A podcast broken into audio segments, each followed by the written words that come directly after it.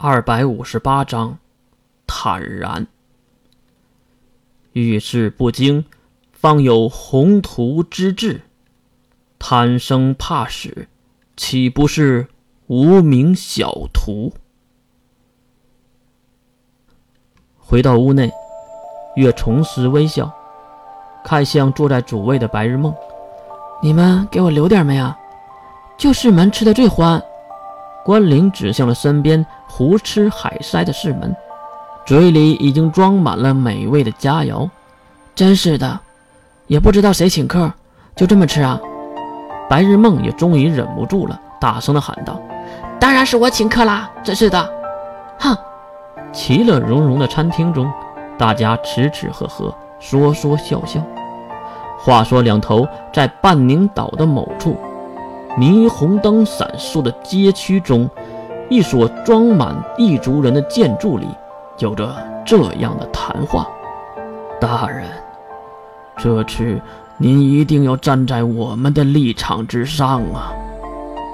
竟然是不死族的金大，对着叮叮当当一阵乱响的挂帘后的某人在说话，感觉对方没什么反应，金大依然用着客气的语气。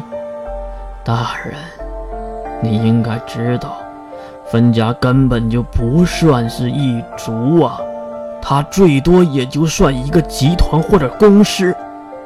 您真的想让几万年的不死族的历史断送在我们这一代吗？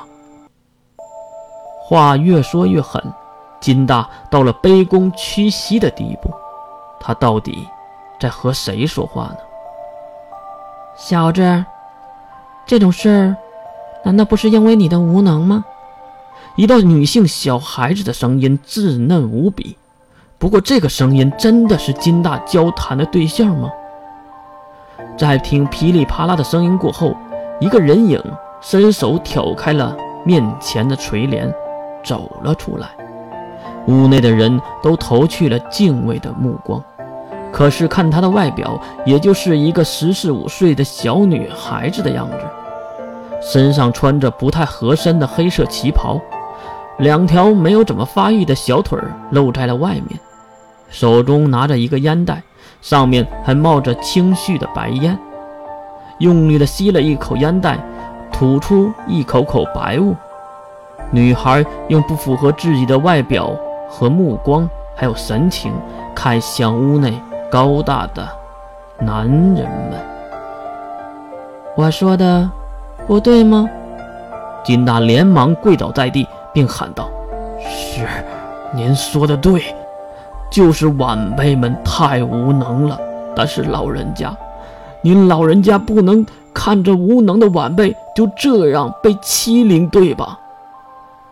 唉，这声叹息。让一旁跪着的男人露出了喜悦。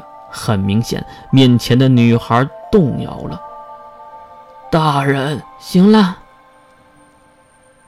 也确实，分家做了不少过分的事。这次就当提醒他们一下，要懂得挚爱。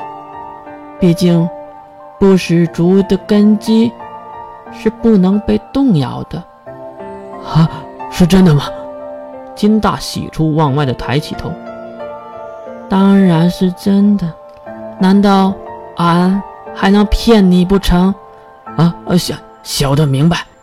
那什么时候的事儿啊？女孩转头走向了垂帘，后面的金大再次的拜倒。三天后，我们会派车来接您的。好的。答应完金大，女孩消失在叮叮当当的垂帘后。金大一行人也是站起身，并看向对方。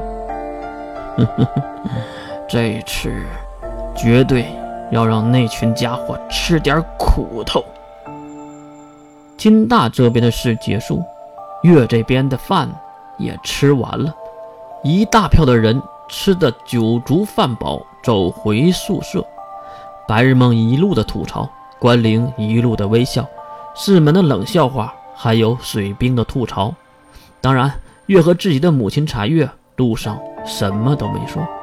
最后在校区侧门的大部队分道扬镳，各自回到自己的宿舍。关灵和白日梦也是，而禅月理所应当的跟在了月的身边，回到了那个高档的首座宿舍。推开房门，脱掉鞋子，走进屋内，然后月甩掉了长筒袜，就要扑向沙发。不过沙发上却坐着一位黑发的小女孩，还有一只黑色短毛猫，瞪着大眼睛看着两人。不过看到禅月，女孩马上站起身，并鞠躬说道：“神母大人。”梅龙。紧接着，黑猫也是跳了过来。哟。是禅月呀！自来熟的黑猫只是打了一个招呼，然后看向那光着小脚丫的月。使者大人，我觉得你被金龙头骗了。听到这样的话题，不仅是月，就是禅月也紧张了起来。虽然脸上没有任何的感情波动，月没理会，走向沙发上坐了下来，并掏出一袋零食，打开后咔哧咔哧的吃了起来。再看黑猫跑了过来，小主，你没在听我的话吗？月瞪向了黑猫，这里还轮不到你做主，胖虎。小主，胖虎还想说什么，一旁禅月走了过来，并坐在了月的身边。月，哎，哎，月也知道这个话题跳不过去了，毕竟禅月也开口了。茶月妈妈，我相信金龙头，我认为他不会背叛我的。